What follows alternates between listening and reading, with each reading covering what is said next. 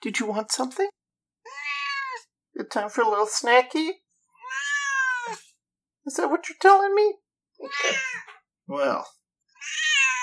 Oh, hello, everybody. I was just having a little conversation with the kitty with whom I have been uh, staying for the past 10 or 12 days. That's Callisto, and it turns out that she did want a snack, but she also wanted to tell me that I need to thank a few people who have become Patreon supporters. First of all, Carl, thank you very much. He's a new supporter, and we also had the most wonderful chat this week. And boy, this guy, he's pretty fabulous. It was really fun talking to him about many different subjects. And also, I would like to thank Laura for recommitting as a supporter of the podcast.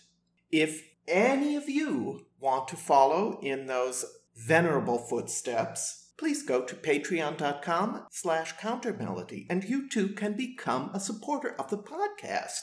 And boy, do we have a good one in store for you today. And there will be a bonus episode. A word to the wise is sufficient, I believe. Isn't that right, Callie?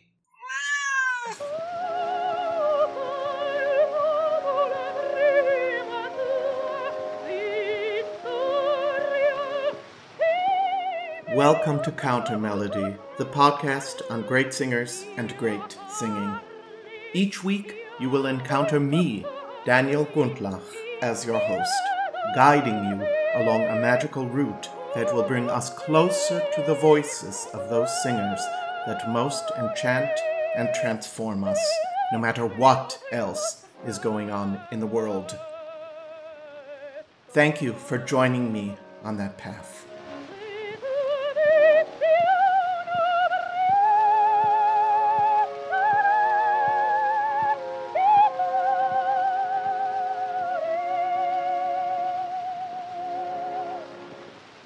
And now, this week's episode. Everybody, I've got a really special episode for all of you today. I am foregrounding and featuring a favorite soprano of mine who, on the 1st of September, celebrated her 82nd birthday. So let us wish a very hearty, if belated, happy birthday to the great soprano Julia Varady. Here she is in the year 1975. In one of her first commercial recordings, the aria Il tenero momento from Mozart's Lucio Silla. Leopold Hager conducts the Mozarteum Orchestra of Salzburg.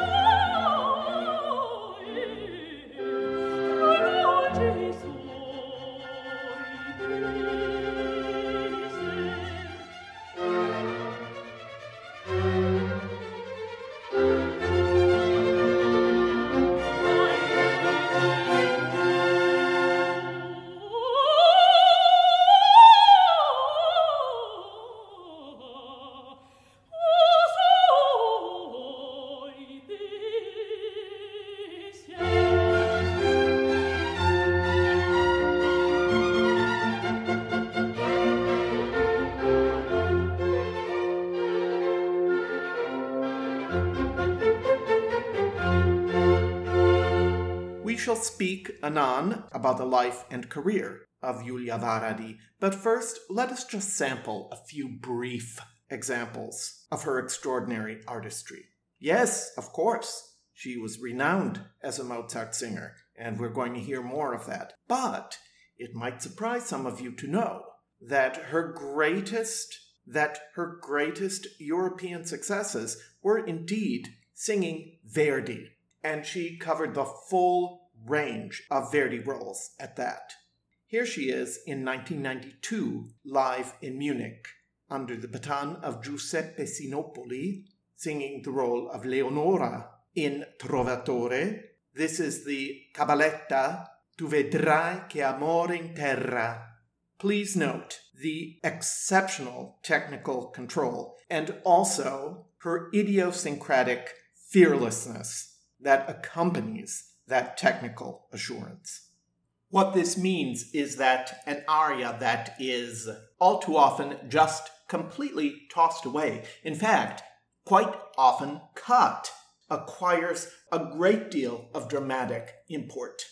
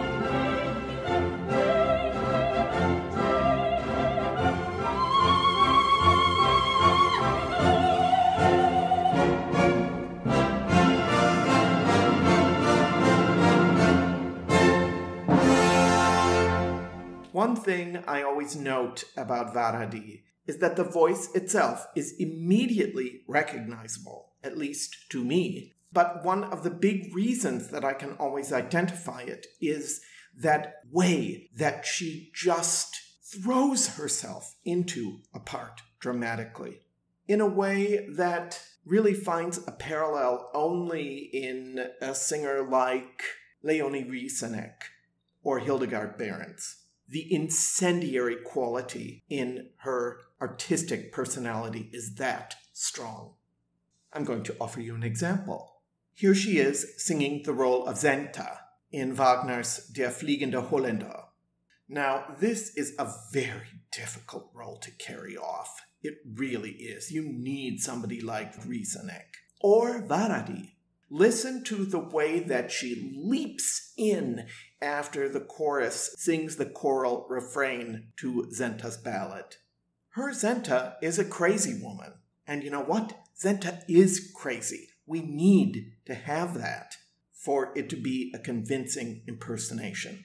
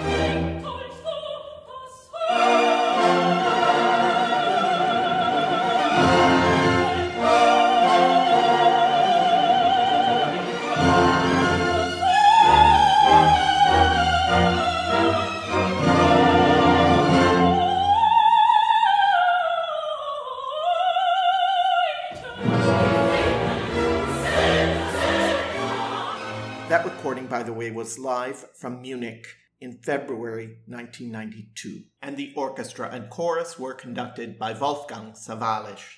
Munich and Vienna were two of the home companies with which Julia Varady was associated in the prime of her career.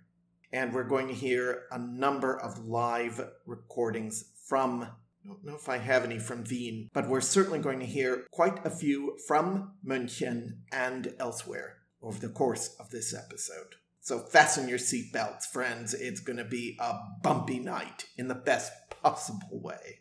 So, as I mentioned, Julia Varady was born on the 1st of September 1941. And I'm not going to do very well at pronouncing her name here. Maybe we should uh, draw on the expertise of our friends at Google Translate, yes? They never steer me wrong, you know. The English translation is coming up. Stock Exchange Julia. Okay. That is a little bit less uh, accurate, I'd say. She was born in Hungary in the town of. Nagyvárad. which today is in Romania, and the town is known as Oradea. She began studying music at the age of six at the conservatory in Cluj, where she began as a violin student. And at the age of 14, she began studying voice as well. And later, she studied in Bucharest with the soprano Arta Florescu. Arta Florescu lived from 1921 to 1998 and was one of the leading sopranos at the National Opera in Bucharest. She was also a teacher and numbered among her students such Romanian divas as Viorica Cortez, Eugenia Moldoveanu, Maria Slatinaru, Leontina Vaduva, and Angela Gheorghiu. I believe I played an excerpt of her singing when I did an episode on the Romanian Verdi baritone Nicolae Herlea, but one good turn deserves another, and she was really an exceptional singer. So let's listen to just a little bit of her 1965 recording of E ben ne lontana, and you hear certain similarities in her sound and in her approach to her high notes, for instance, which I find very interesting.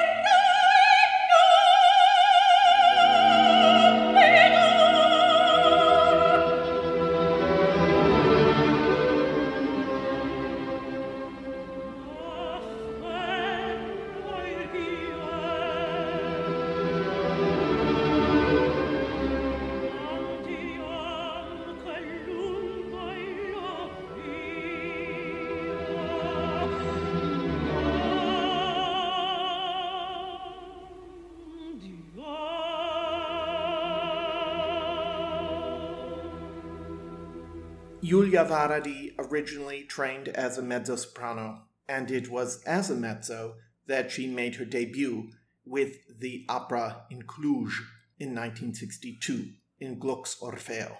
She sang with that company until 1970 and quickly made the transition to soprano.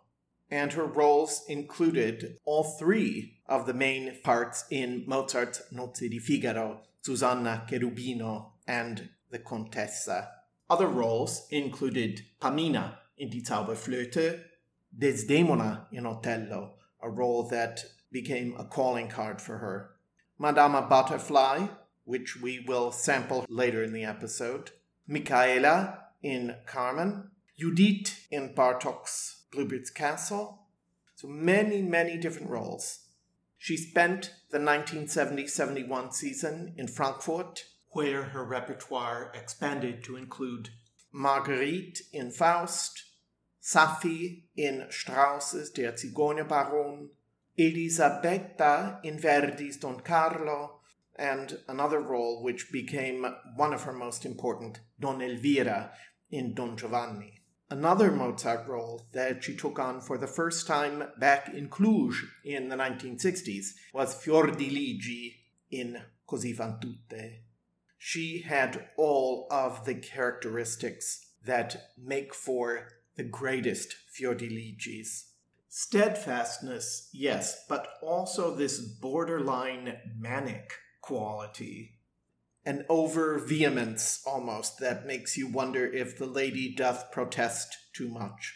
Now, after her season in Frankfurt, she began singing with the opera in Cologne, and it is from there that we have our first live recording of Julia Varady under the baton of the great Hungarian maestro István Kertész, who was also associated with the opera in Cologne at that point. This is a live performance of Come Scoglio, and you can hear how the audience goes completely mad and with good reason because they probably had never heard a Fiordiligi like this ever before.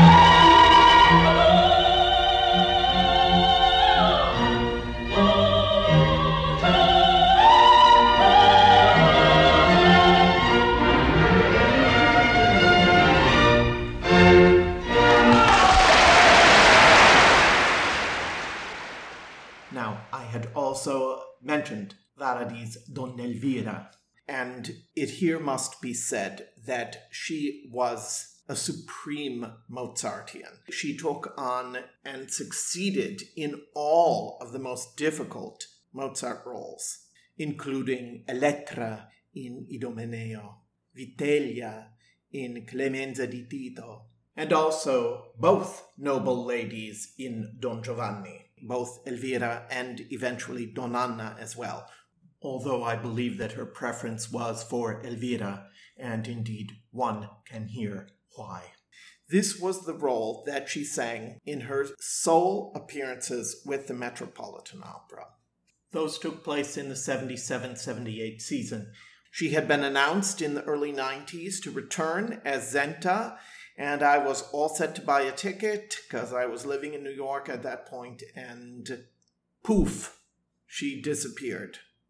But she did sing Don Elvira, and it was a memorable impersonation. She stood out among a fantastic cast, which included Joan Sutherland, Gabriel Bacquier, James Morris. I mean, it was quite a lineup.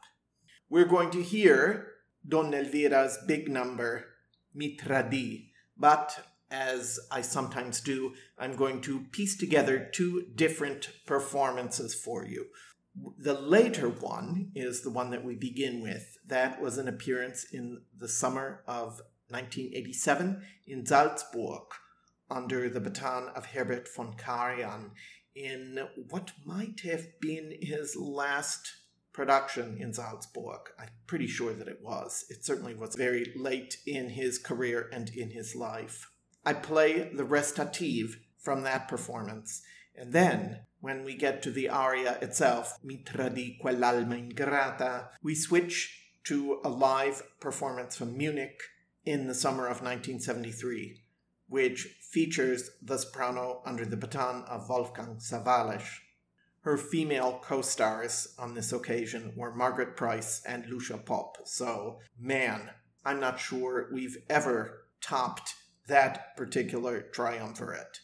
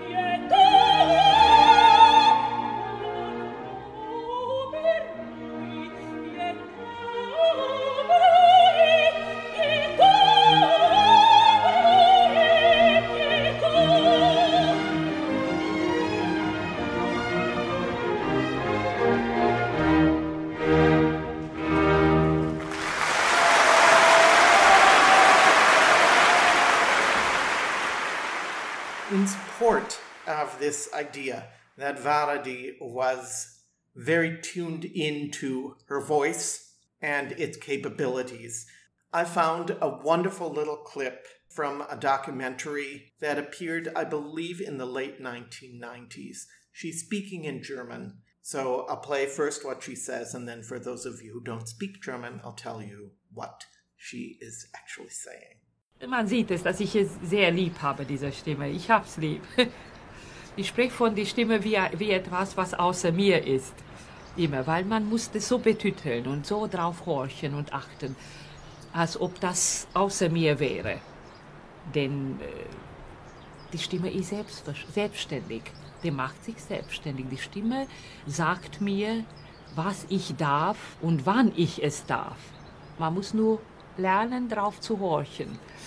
So wie man lernt, auf seinen, seinen Körper zu achten und der Körper sagt einem oder, sagt nicht, sondern schlägt Alarm und sagt, Kinder, da ist mit mir etwas nicht in Ordnung. Ich muss jetzt, Sie müssen aufpassen, nicht? Und dann, wenn man das weiß und darauf horcht, dann, dann ist alles in Ordnung. Dann geht alles Hand in Hand.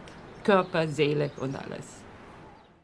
She says that she's very fond of her voice, and she speaks about it as if it were something outside of herself.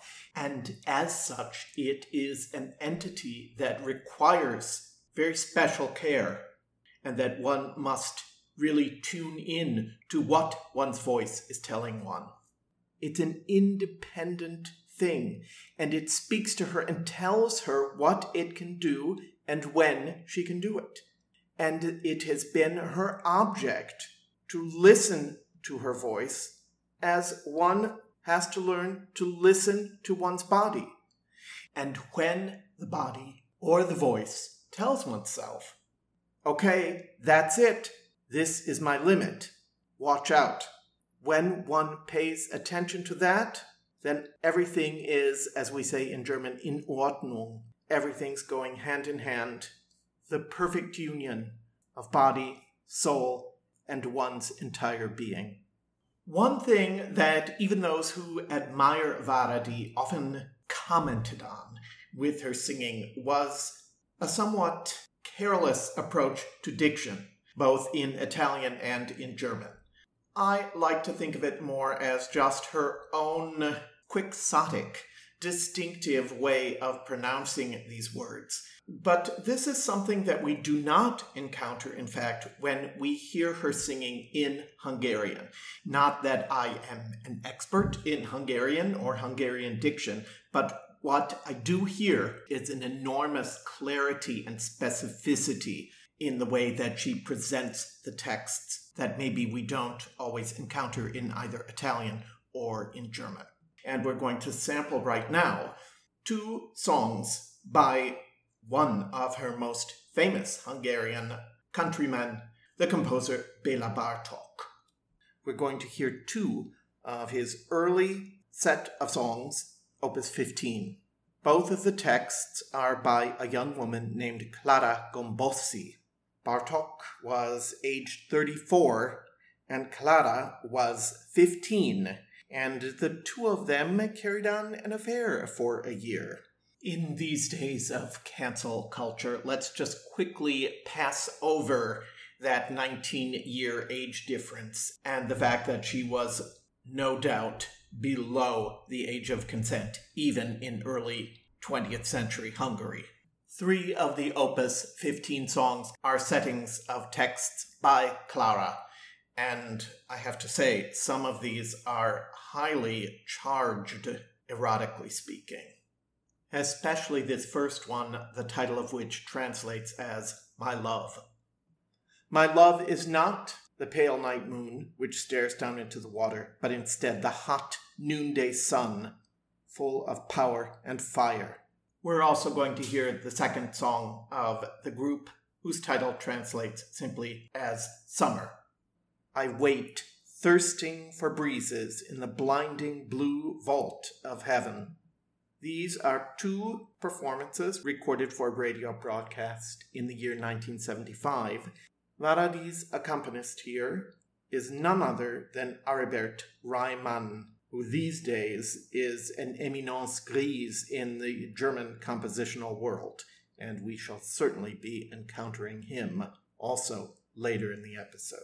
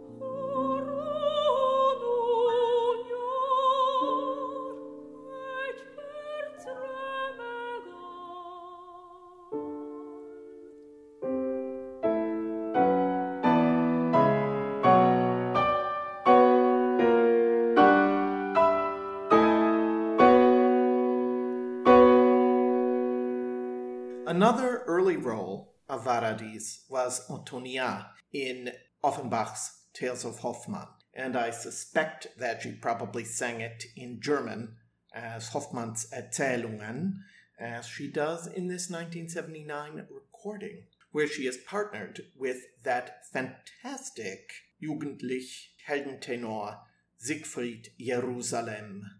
Heinz Wallberg is leading the Münchener Rundfunk Orchestra, and this recording stems from the year 1979, when a few stray recordings of French and Italian repertoire were still being recorded in Germany in German translation.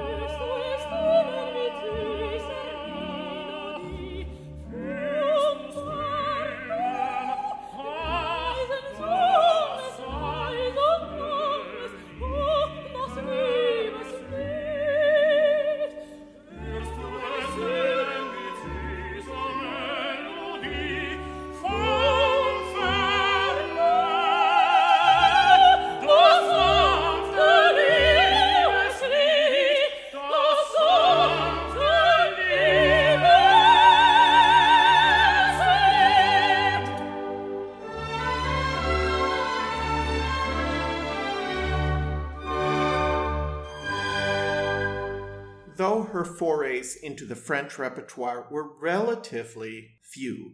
Varady also made an enormous impression in the Russian repertoire, specifically two of Tchaikovsky's big heroines, Tatiana in Eugene Onegin and Lisa in Pique Dame.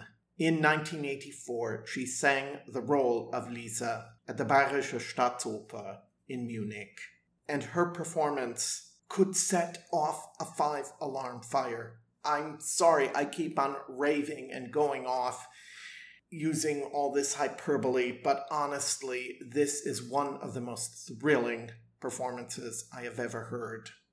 We also heard it just now in the Antonia. These flashes of divine madness. She's not afraid to go there, and man, am I grateful for that. The conductor was the Lithuanian Algis Žiūraitis, who lived from 1928 to 1998.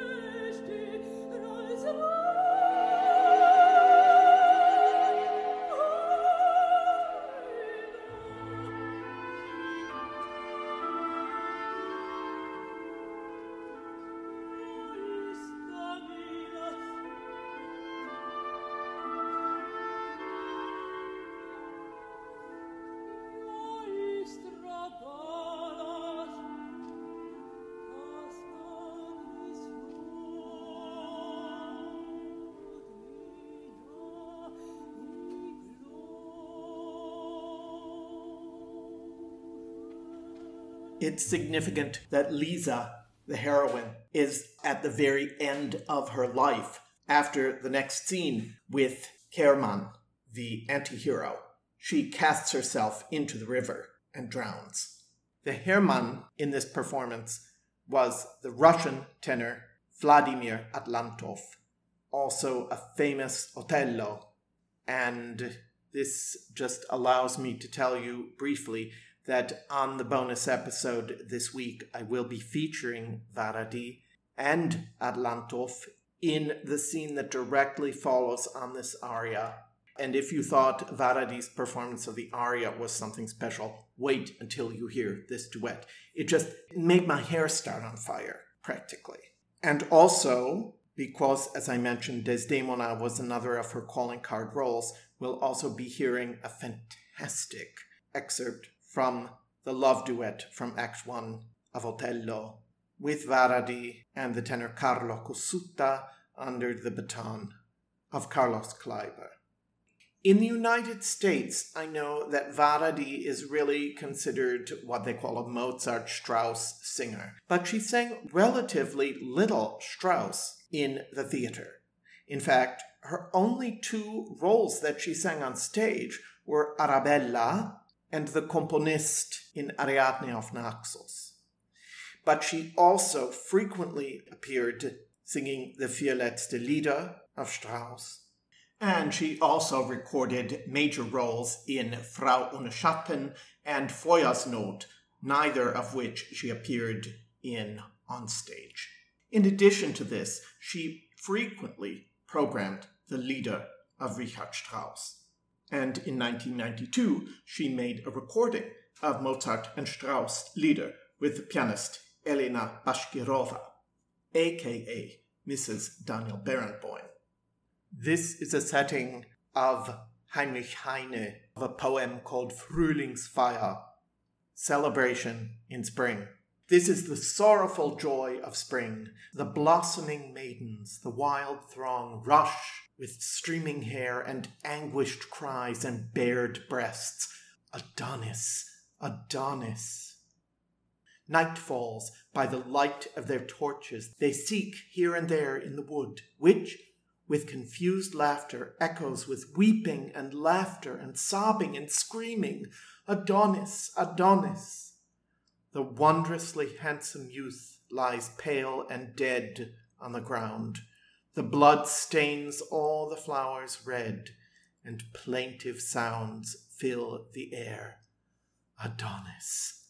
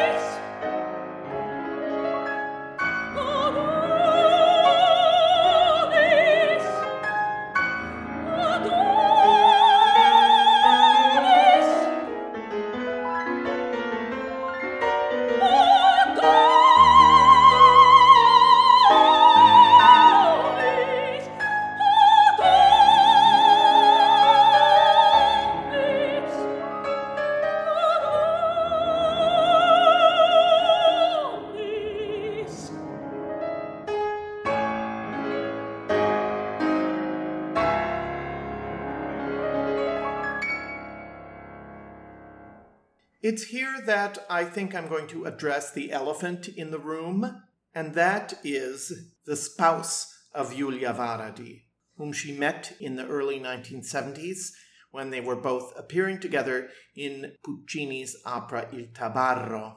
It's the German baritone Dietrich Fischer-Dieskau, whom many people love and who is often upheld as a prime example of the mastery of lieder singing The two were devoted to each other and were married in 1977 and remained so until his death in 2012.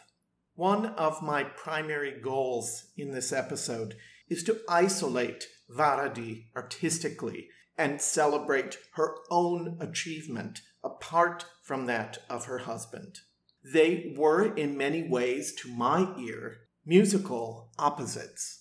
It's well known to my listeners that I'm not big fan of his singing, but I adore her, and so it's not difficult for me to simply consider her achievement apart from his.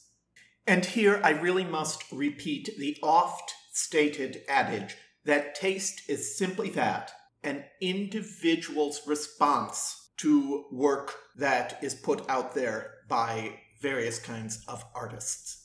And if I am not a big fan of Fischer Dieskau, so be it. I hope that you won't hold it against me, and I hope that you will be able to appreciate Madame Varady on her own merits. One of their most monumental successes took place in the summer of 1978 when they both sang in the world premiere of Aribert Reimann's opera Lear, based on the Shakespeare tragedy King Lear, translated into German by Klaus Henneberg. Reimann and Fischer Dieskau had been discussing the possibility of this opera as far back as 1968. And I just discovered yesterday in doing research that in 1961, Fischer Dieskau approached Benjamin Britten with the possibility of composing a Lear opera for him to sing. But immediately upon its premiere, the 9th of July 1978, Reimann's opera established itself as one of the towering 20th century operatic masterpieces. And the personal triumph for both Fischer Dieskau and for Varady, as well as the other singers, which included Helga Dernesch, David Knutson, Colette Lorand, and such venerable singers of the previous era as Hans Wilbrink, Georg Paskuda, Richard Holm, and Hans Günter Nöcker. We're going to hear one of Cordelia's solo moments, which takes place very near the end of the opera. She and her father have both been imprisoned, and she is about to be put to death. But instead of self pity, she extends all of her love and her concern toward her father. Cordelia has by far the most beautiful and lyrical music in the entire opera, which is one of the loudest experiences that I've ever had in the opera house when I saw it at the Nederlandse Oper many years ago now. But it was also one of the most extraordinary things that I've ever seen. And if you've ever seen the video of the performance, or photos even, from the Ponnelle production in Munich, it is a visually as well as a musically overwhelming experience. This recording is of the world premiere performance.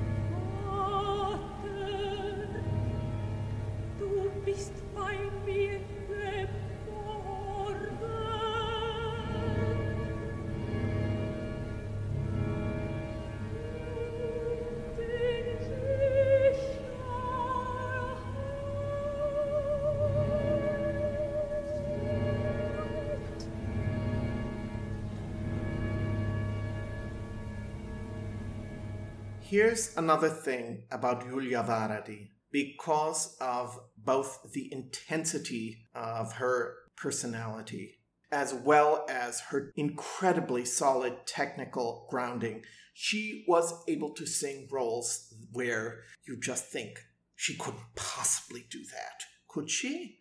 And then she does.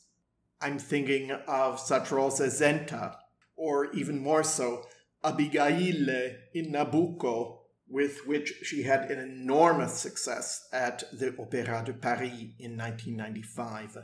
She sometimes seemed as if she were operating at the very edge of her resources, but she never once passes over into technical desperation.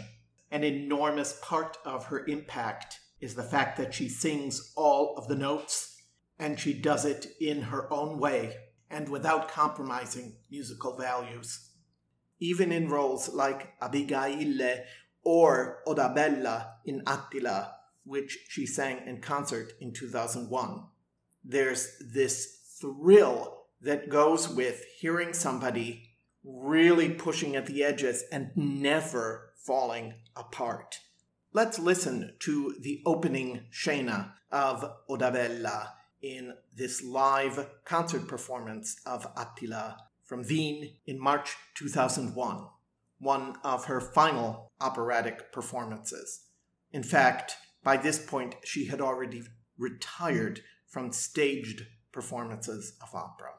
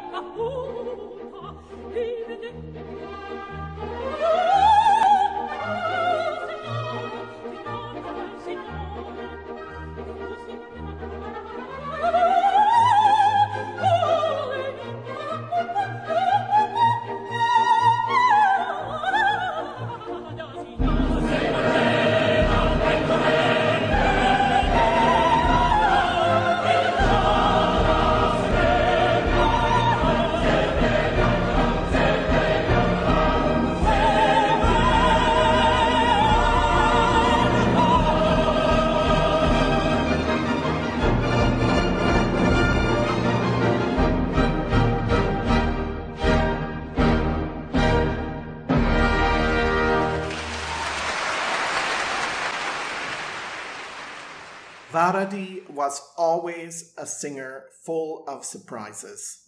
I think one of the most satisfying of those surprises was her impersonation of the title role of Puccini's Madama Butterfly.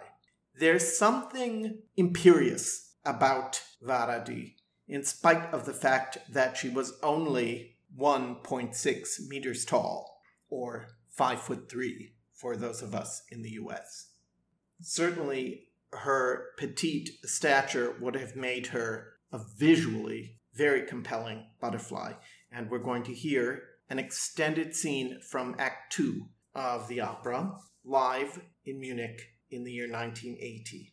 Here, Varady is heard under the baton of the Italian maestro Francesco Molinari Pradelli, and her sharpless here is the baritone Raimund Grumbach, a Kammersänger who sang with the Bayerische Staatsoper and lived from 1934 to 2010. We begin the scene where Sharpless has been fruitlessly trying to impress upon Butterfly that while Pinkerton may be returning to Nagasaki, he has a new wife and he has no intention of resuming their relations. The scene continues with Butterfly revealing that she has borne Pinkerton's child and that she would rather die than go back to being a geisha.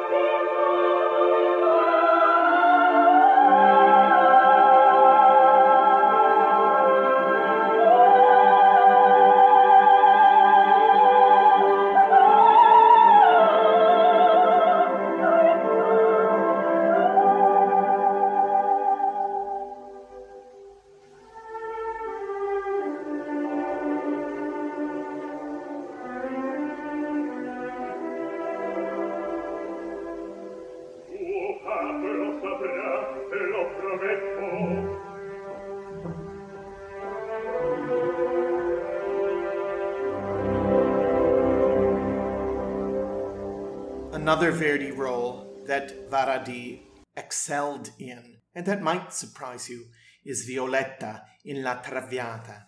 What I like about her impersonations about characters like Violetta, like Butterfly, is that these women have a backbone, damn it, and they are not shrinking violets. They possess a great deal of resolve, determination, and the pathos in her impersonations of these parts comes from the fact that forces are operating from the outside against the strength and resolve of these characters. So let us listen to a live recording from the Deutsche Oper Berlin in April 1984 of the Cabaletta at the end of the first act of La Traviata as Alfredo, we hear Italian tenor Franco Tagliavini, and the conductor is Jesus Lopez Cobos.